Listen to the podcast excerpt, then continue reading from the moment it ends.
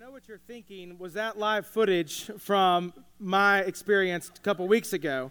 Uh, for those of you who weren't here, uh, I assure you it wasn't, but my wife was in the hospital for four days to have a gallstone removed, and I was a big sissy, and I passed out in the hospital, uh, hit my head on the door handle, had to go to the ER because I was tired of visiting hours and I needed to stay longer.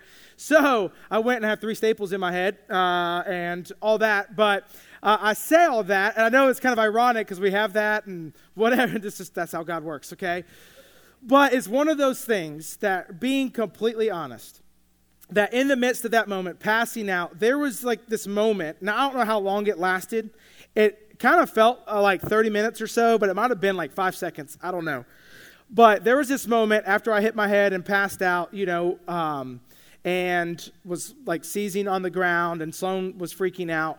There was like in the midst of that fog, I could hear. It felt like a, the best way I can explain it, it felt like a bad dream that, have you ever had a dream where you've been falling? And you just feel like you're falling forever. It's like, ah, ah, you know? And then you wake up because you never like just die in your dreams. I don't know why that is, but uh, I guess I do know. But anyway, it, it, that'd be weird. But you know, you fall and you have like zero control, but it felt super real. It kind of felt like that. And in that fog, I just remember sl- hearing Sloan, my wife's voice, just like, oh my God, oh my God, Dustin, are you okay? Nurse, doctor, help, help, you know, all of that. And like all week long, or a week and a half now, I can't get that out of my mind. It's almost as if, I know Sloan would feel this way too. It's like when we go to bed at night, like, we kiss and we hug a little bit differently.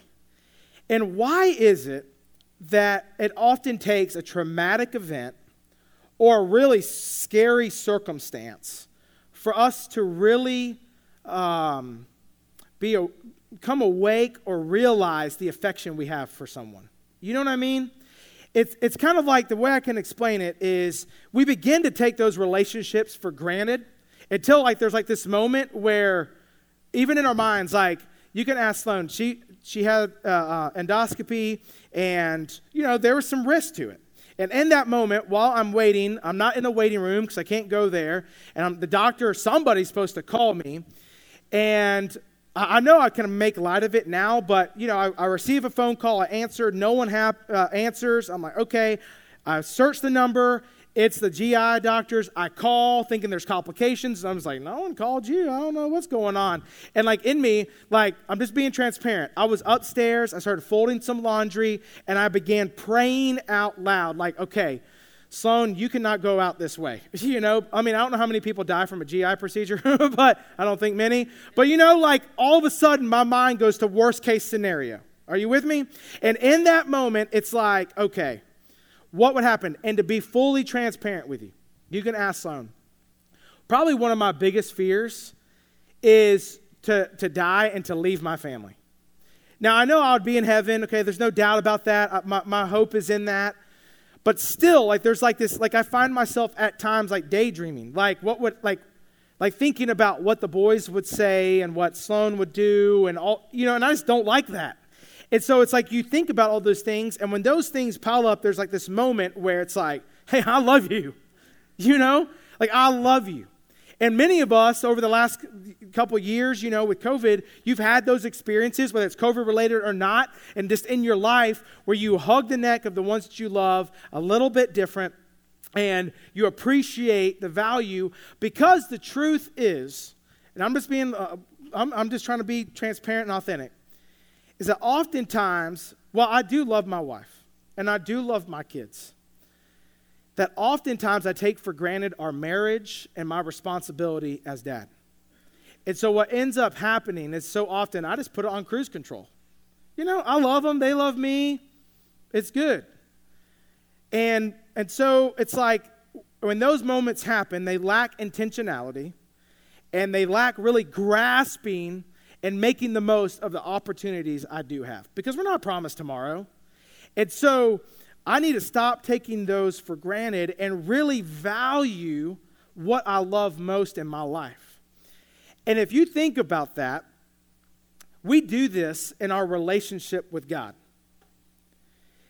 I remember when I was 14, not growing up in church, not knowing all the Christianese and the words that Christian use and the rituals of the church and what churches like and worship songs and all that. I, I, I just remember coming to know Jesus, realizing, man, I'm messed up. I don't know what my purpose would be in life. And then someone talking to me about sin. I'm like, sin? Okay, I guess that makes sense. That's in my life. My sin separates me from God. Okay, I need Jesus. Okay, that's why Jesus was sent.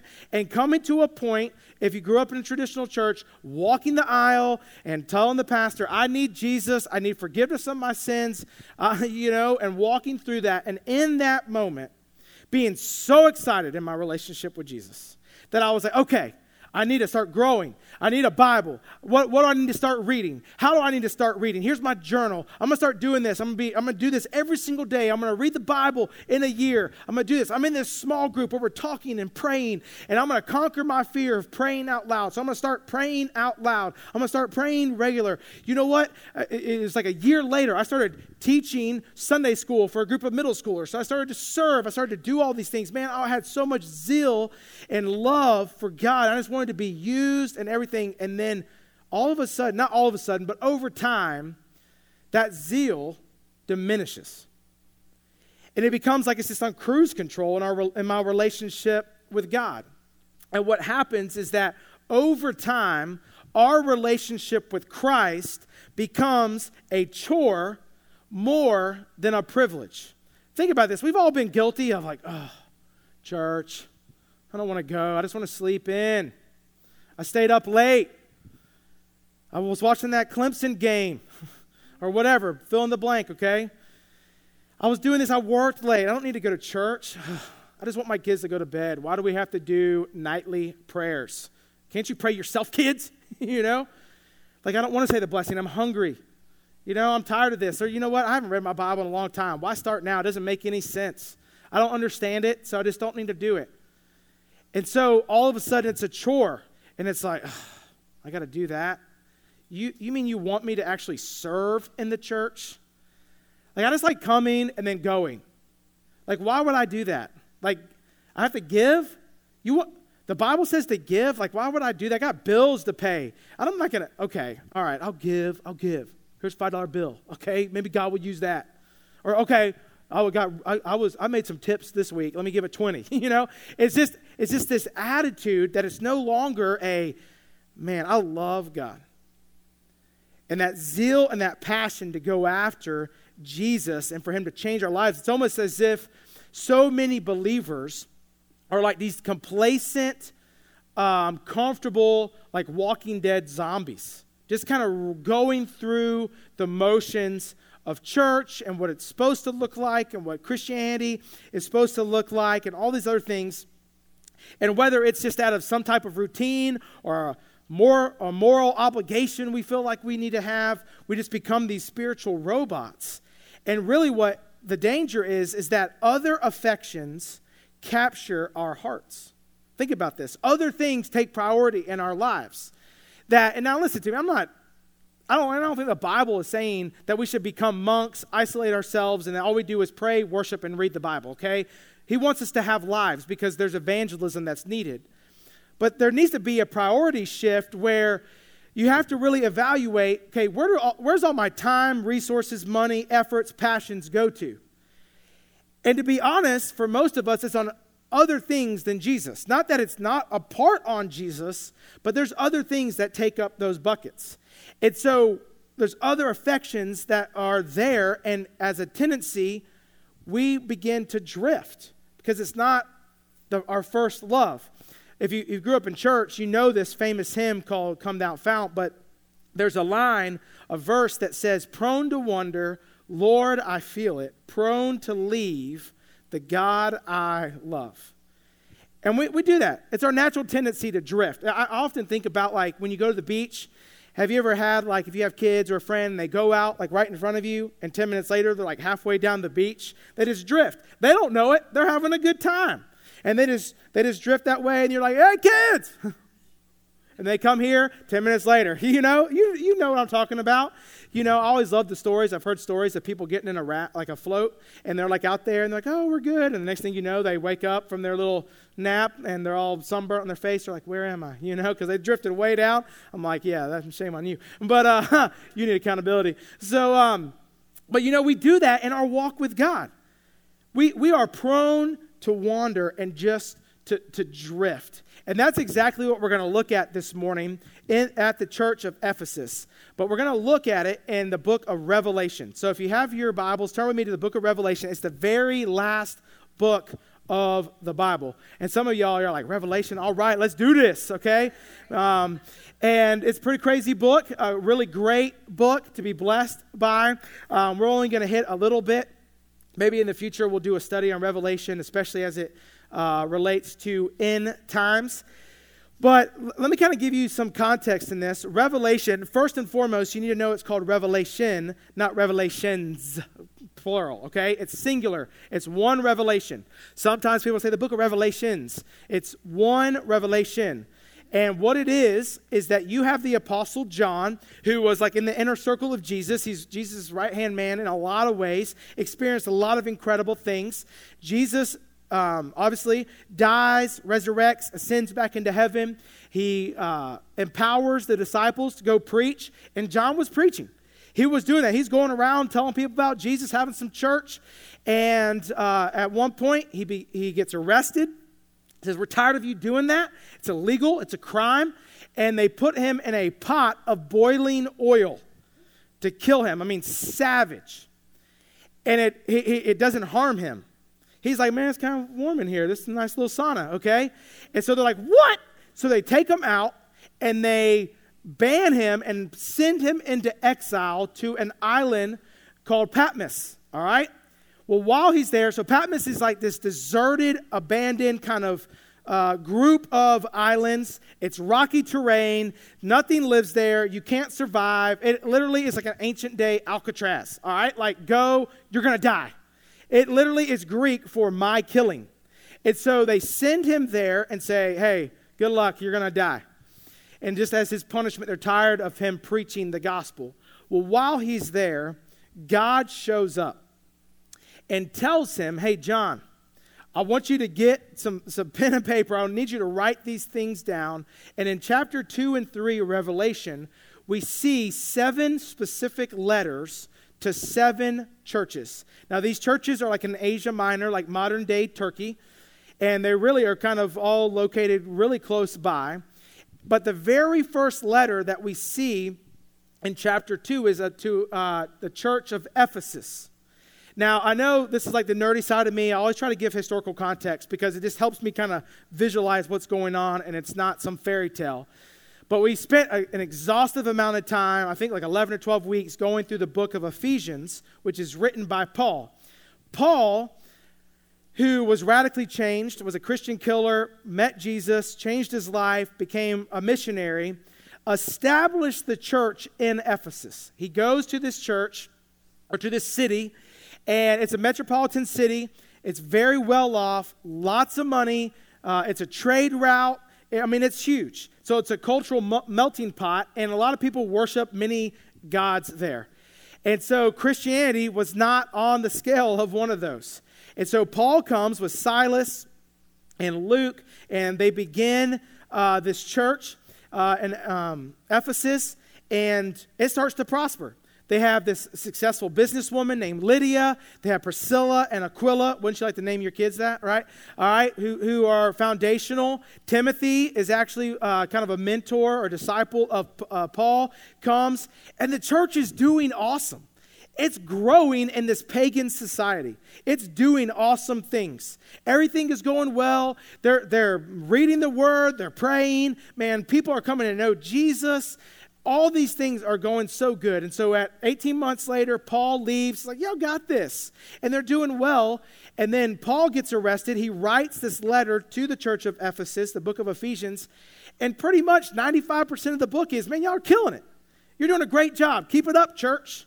Man, y'all are praying, y'all are reading scripture, you're worshiping. Let me kind of remind you, kind of a pep talk, like a halftime from a coach. It was like, y'all are doing great. It wasn't very corrective in nature. But what we come to in this letter that God is asking the Apostle John to write, we see some tension. We see that there's actually, even in the midst of some really great things happening in the church, something is not right. And so God speaks to John, and John writes these things down. And they really are some hard reminders. And so let's read this together. It'll be on the screens.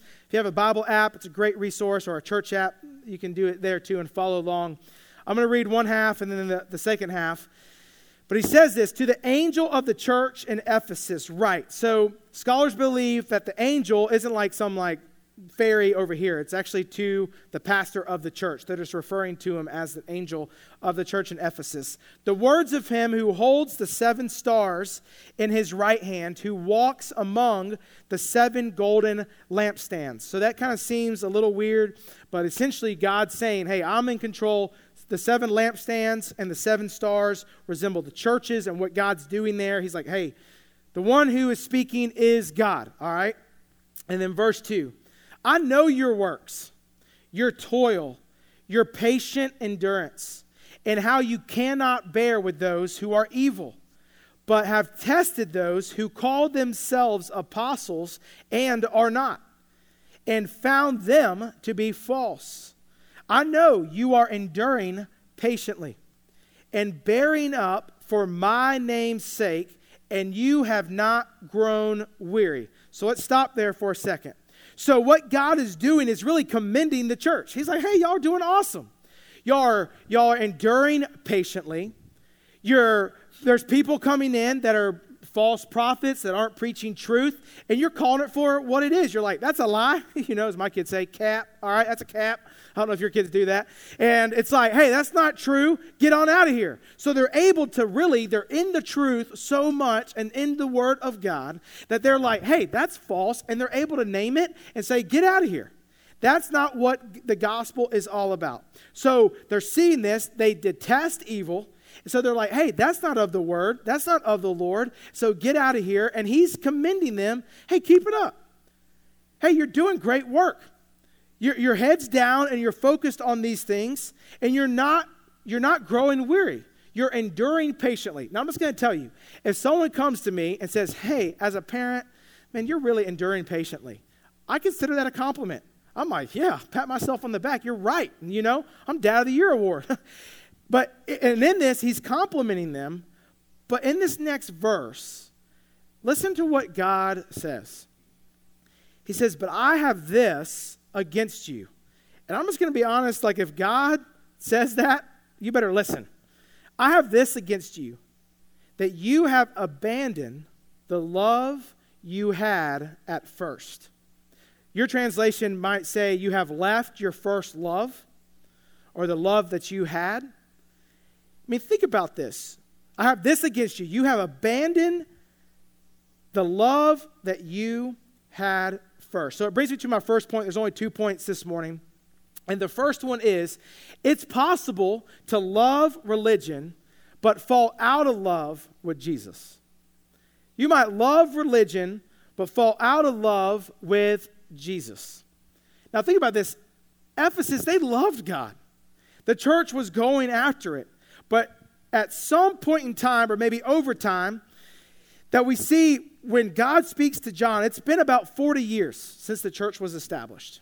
And if you've been at church at any point in time, you know that within a 40 year time frame, there are what I would call golden calves of the church that can often peek its ugly head. Example, the carpet of the church, it always needs to be green. It's holy. It means whatever, you know? Or you can't get rid of the chandeliers because my grandma and them, they tithed and they gave that. There's these things that become important. But it also happens with rituals. You know, and so what ends up happening is that the church of Ephesus had, has made secondary things primary things. They made things that weren't really important, really important to die on a hill for, and that's where the danger sets. That they've taken their eyes off their first love of God and maybe have loved the things of God, but haven't stayed in love with God Himself. Are you following me? And so you have that moment and you have those things. And if you think about this, just being real and frank, that our churches are fill, filled with people, and pews are filled, and buildings are filled with Christians that are just like this. Now, this is going to sound super judgmental, but I'm just being real. Is that what has happened is that so many believers in our world has, have made secondary things primary things. And let me throw this disclaimer there are things that as believers we should stand for. No joke, okay? Man, we should stand for the Word of God. We, we should stand, you know, in our faith and, all, I mean, all those things. But at the end of the day, we cannot let secondary issues become the primary thing. Because what ends up happening, I'm just going to be real in observation, is as a result, we have a lot of angry, angry Christians. Angry. Not Christians who are filled with joy and, and compassion and love people well. Remember when Jesus said to his disciples, People will know that you are my disciples by making passive aggressive comments on Facebook. Did he say that? No. Did he say, They will know that you're my disciples if you boycott this and you stand against this? No. What did he say? He said, People will know you're my disciples by the way that you love each other or love one another. And what's happened is all the hate, the sin, the divisiveness that sin brings in our world has crept into the church. And so you can no longer tell who's a believer and who's not a believer because of the way they act is no different. And so we have made secondary things primary things. And what ends up happening is just this, this false gospel and these things that don't go according to God's word. So we say, hey, these things are important to us. And these can be good things and bad things. But I'm just going to be honest. I've never seen somebody, and I invite you after service, come to me if this has happened to you, because I would love to know about it, is that I've never seen someone put a derogatory comment against something that goes against our faith on Facebook and someone say, you know what? That was, I really enjoyed your passive aggressive comment. And you know what? I think I need Jesus now from that. You know? And you know what? I was wrong and you were right. Have you ever seen that? No, I haven't seen that one bit. And it'd be like a miracle of God. It would take a miracle of God for that to happen. And so, the thing about it, as Christians, we should be known for our love. And I'm not saying don't stand and just kind of be a doormat. I'm not saying that. But we have to be very careful not to let secondary things um, become primary. Paul David Tripp, I love him, man. He has written so many awesome books, plus, he has a killer stash, okay? But he writes in this book called Awe. His whole premise of it is about how we have hijacked the awe of God, that we no longer have an awe uh, for God, we have a, an awe for everything else, something that captures our hearts. He says this in his book. He says, If awesome things in creation become your God, the God who created those things will not own your affections and awe. Horizontal awe, the things that we love here on this earth, is meant to do one thing stimulate vertical. Stimulate vertical awe. So, everything that we experience, good and bad, on this earth horizontally, should stimulate, should bring attention to our affections for God. Not a replacement for God, but to say, man, anything from those mountains are beautiful, man, God is awesome, to, hey, that is really hurtful, and I'm going to turn to God because God's my hope, not that. All of those things and everything in between should allow our eyes to turn to God and say, that is the most important thing, that our affection for God should be the most important thing about us. And what has happened is that to the church of Ephesus, it was no longer that. They were systematic in things, but had left and abandoned their first love. But listen to what he, uh, what God says from there. He says in verse 5 Remember, therefore, from where you have fallen. Repent.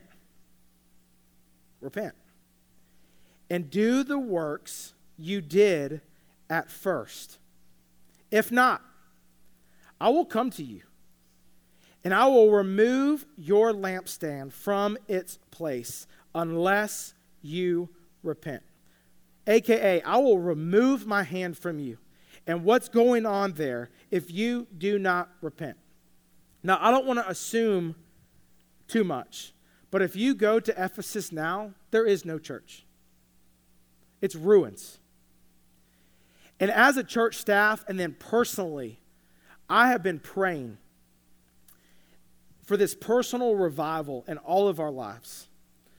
For us to not get to a place ever of complacency, of, hey, I just do this as a chore. Hey, I'm just going through the motions and going to be a zombie in this. And so the, fir- the, the second point, but what we need to do to kind of combat that, the, the second point is it's impossible to return to Jesus without repentance. God says, hey, remember where you've fallen and then repent.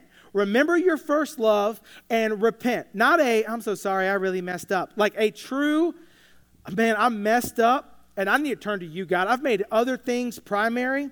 You haven't been the most important thing in my life. And so I need to change those things. I need to live for you. See, we, we become comfortable and we kind of live in a it could be worse mentality kind of situation. But I'm praying for a great revival to happen. And not like a revival like like your grandma went to the tent revival in her town. Like I'm saying, stir something in us that we that God brings us back to this zeal and this passion to say, I want my relationship with God to be intimate, and I want other people to experience what I'm experiencing right now. Not a cultural, I like church, it's good, and everything's well. Like a passion that we are turning towards God. And if a revival in our church is going to happen, it starts and begins with a revival in our hearts. A revival in our church begins with a revival in our hearts. And to studying this, I'm going to close with this. Many of us know the parable of the prodigal son. In Luke 15, Jesus tells the story of these, these sons, and one of them, the oldest, goes to his dad and says, Hey, dad, I want my inheritance. I want take everything. I want my money. Give it to me. He gets it. He and he leaves. He's like, I'm out of here. Peace out, Dad. And he squanders all of that money away.